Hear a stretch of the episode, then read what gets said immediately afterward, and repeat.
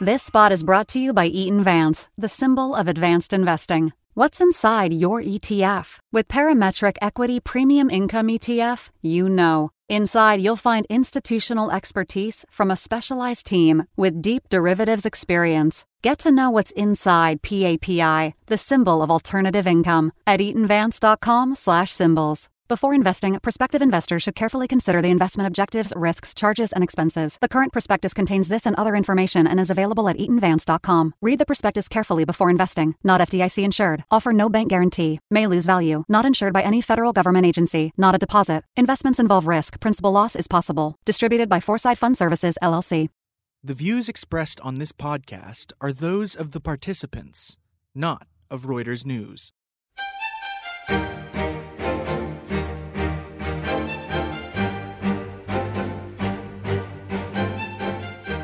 I'm Jeff Goldfarb, Deputy Editor of Breakingviews. I'm based in Hong Kong, where supervoting stock is one of the hottest topics of conversation in financial circles. The city has been licking its wounds ever since Alibaba, the $500 billion Chinese tech titan, picked New York to host its initial public offering a few years ago. Dozens of Alibaba's Chinese tech compatriots also have chosen to list their stock in the Big Apple, where a wider array of corporate governance standards is accepted. The Fragrant Harbor's primary bourse wants to win back some of those tech darlings. It also wants to woo a stampede of Chinese unicorns or private firms valued at more than a billion dollars, which are galloping toward public markets. To do so, Hong Kong Exchanges and Clearing has begun drafting rule changes that would allow software, AI, and other startups to list with dual class share structures that enable founders to keep a firm grip on their companies while limiting the cloud of new investors. The proposal and its implications for entrepreneurs, markets, and investors sparked a robust debate at a recent event hosted by Breakingviews at our Hong Kong headquarters as part of a series of events around the world to launch our predictions book for 2018 entitled Froth and Frustration. Joining me to discuss the easing of Hong Kong's listing standards was Alan Lam, an investment banker who runs the tech business for Credit Suisse across Asia Pacific. Prue Bennett, who spearheads investor stewardship in the region for BlackRock, the custodian of $6 trillion of investor money. Janice Lee, who runs PCCW Media, an entertainment empire that includes pay TV and a Netflix like streaming service. And Li Hong Wang, managing director at the private equity firm Bain Capital, which owns a range of companies in China and beyond. Though I think it's a sad capitulation by the Hong Kong market, the views in the group were mixed. Alan thinks it'll be good for business, while Prue worries about the fate of the one share, one vote principle her firm endorses. Janice sees some benefits for startups, while Li Hong expressed some concerns about the long term effects of such a decision. Give a listen to the conversation.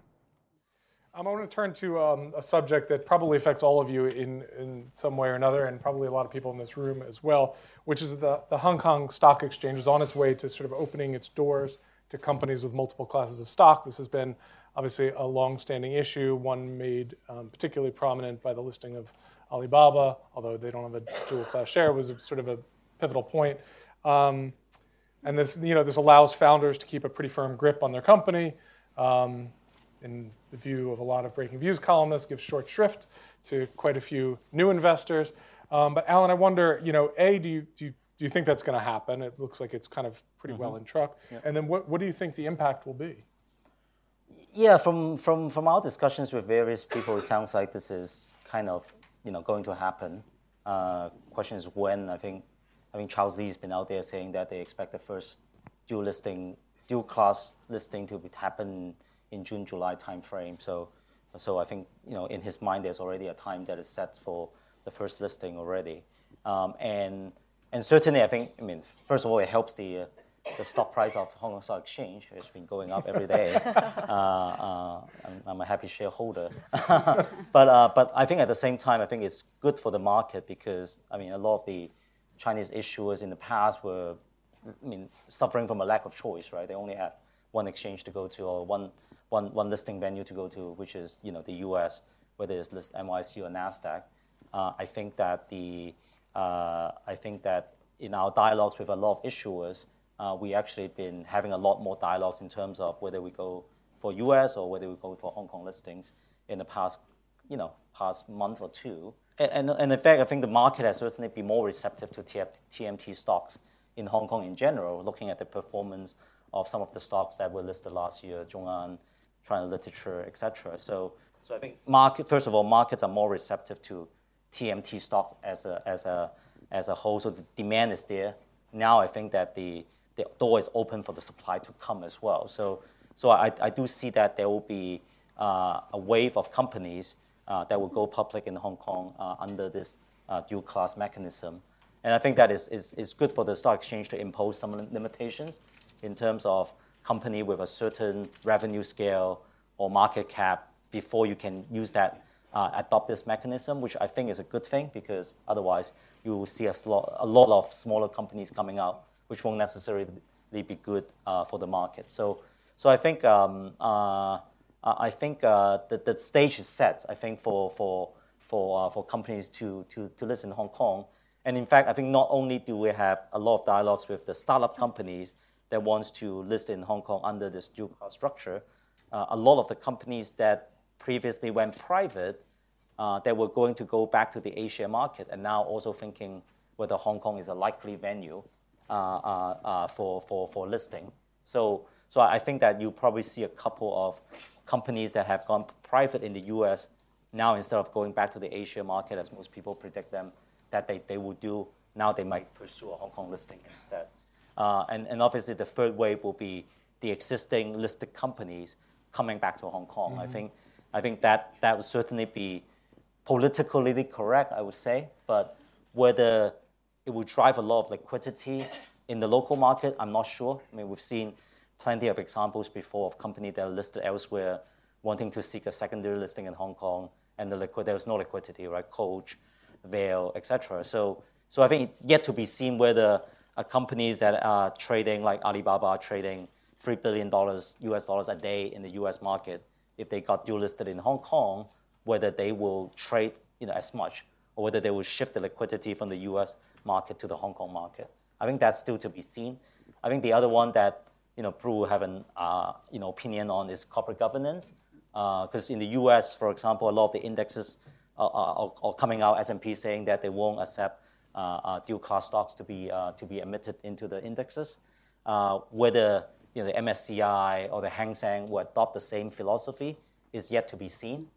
my guess is, if I have to make a prediction, my prediction is that they probably will allow them to be listed continued, to, be, to, to, to get into the indexes. Wow. Um, okay. But, but obviously, uh, you know, BlackRock and other mutual fund may have their opinions and. Yeah, I mean, I was going to ask you about this because it's interesting that as Hong Kong does this, there's there has been this pushback in the West a little bit, not only with the indexes, as Alan alluded to, but also um, we've seen more, a few more, not a lot more, but a few more sunset clauses put into mm-hmm. bylaws where where it sort of says over, you know, there's an expiry date on these dual class shares, you can't take them with you. Um, those kinds of clauses we're starting to see you can't be thrilled about this development, but I want to hear. yeah, I, uh, BlackRock is a firm very much supporter of one share, one vote, and I think what really hasn't been done in Hong Kong is to ask the question of why have all these companies gone to New York to, to list? Is it just because of dual class shares? Less than 50% of the Chinese tech companies that have listed in the US have dual class shares. Baidu is one share, one vote. Right. What they all have in common is they're all incorporated in the Cayman Islands. The Cayman Islands has basically no corporate governance standards. If you then go and list in the US, the US laws say you can just bring your governance furniture from the, your place of incorporation and you just have to use that in there. You don't have to comply with US corporate governance standards. So if you're going to have secondary listings and have Baidu here mm-hmm. and not have an annual general meeting. I just think that's appalling.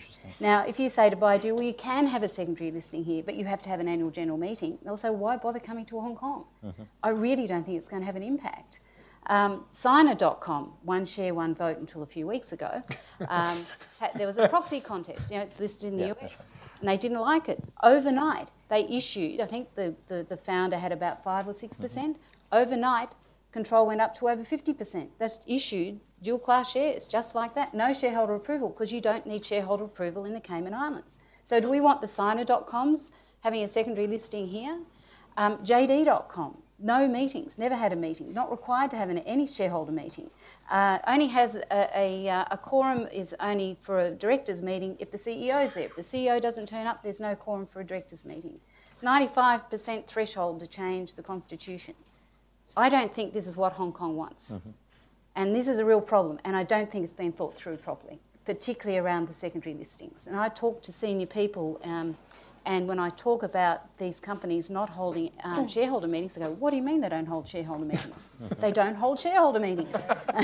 um, the US is slightly is different from Hong Kong. It's a very litigious environment. When you operate in the US, you are mm-hmm. so scared of having your pants pantsuit off you that it, it's a check and balance. We don't have that time, same system here. I'm not advocating that as a, as a, as a good system. I would prefer a sound governance system uh, where shareholders have a voice. Right.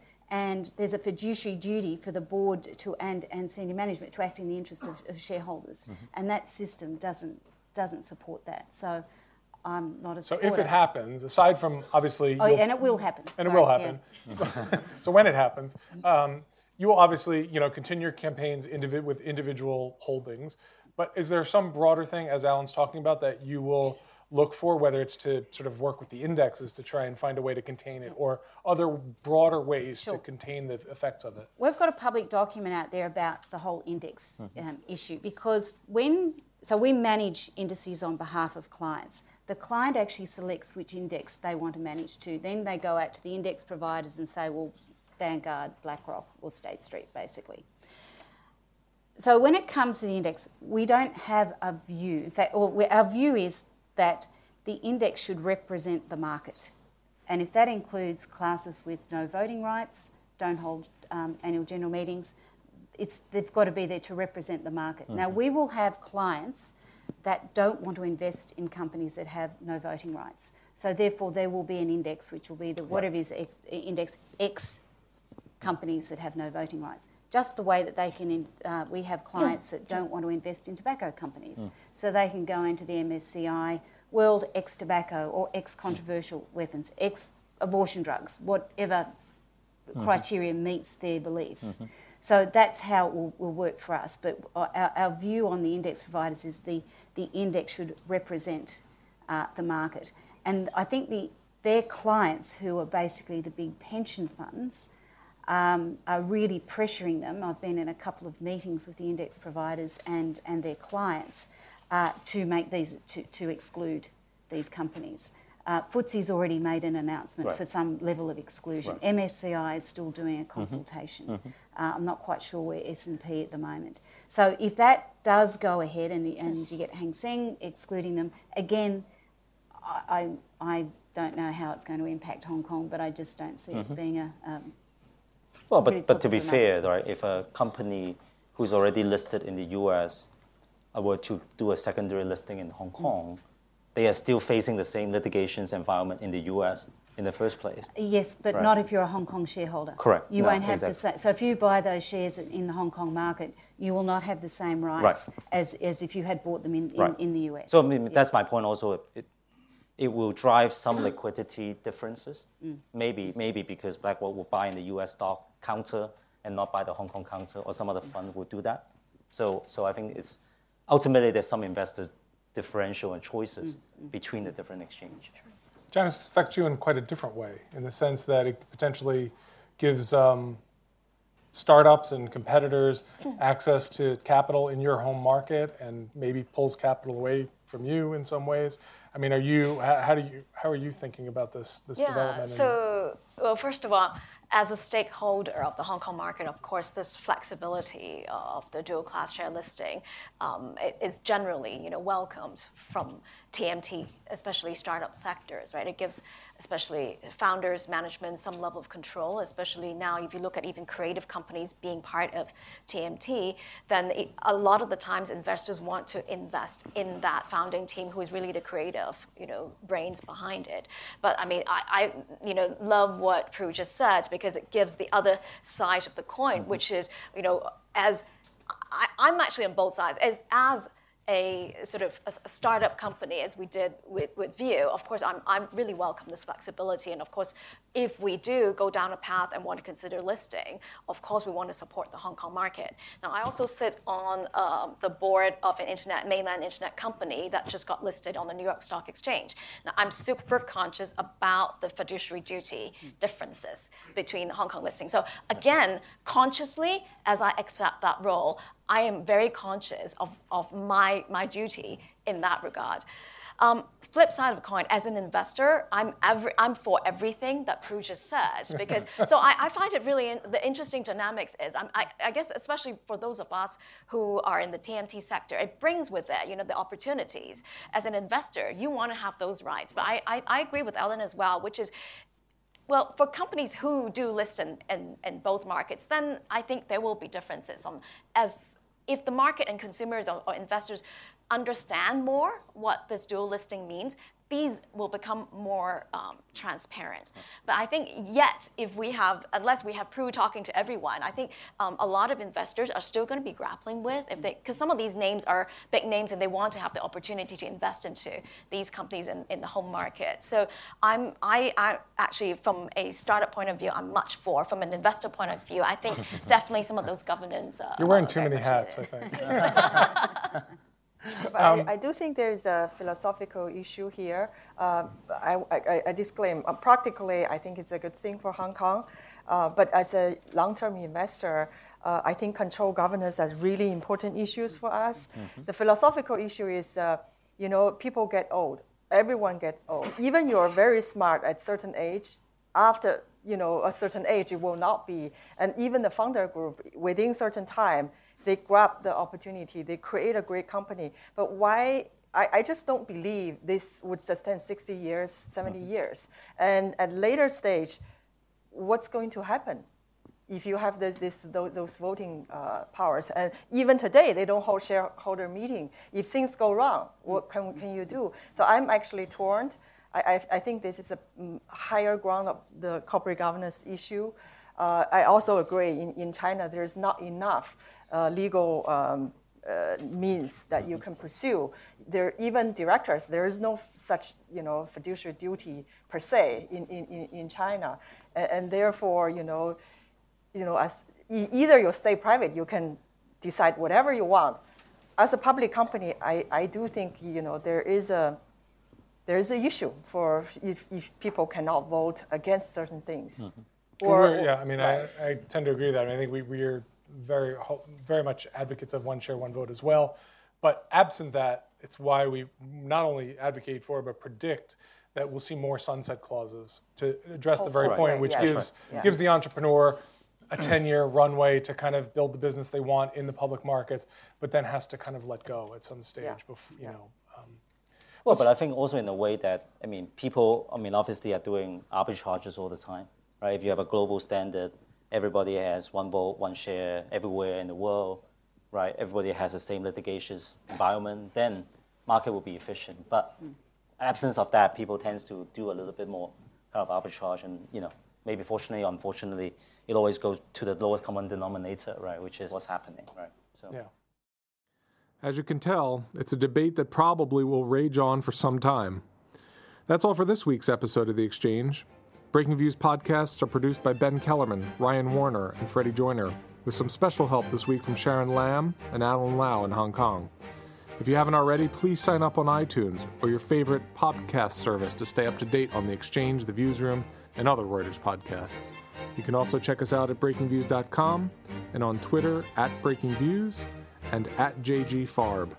Until next week, I'm Jeff Goldfarb.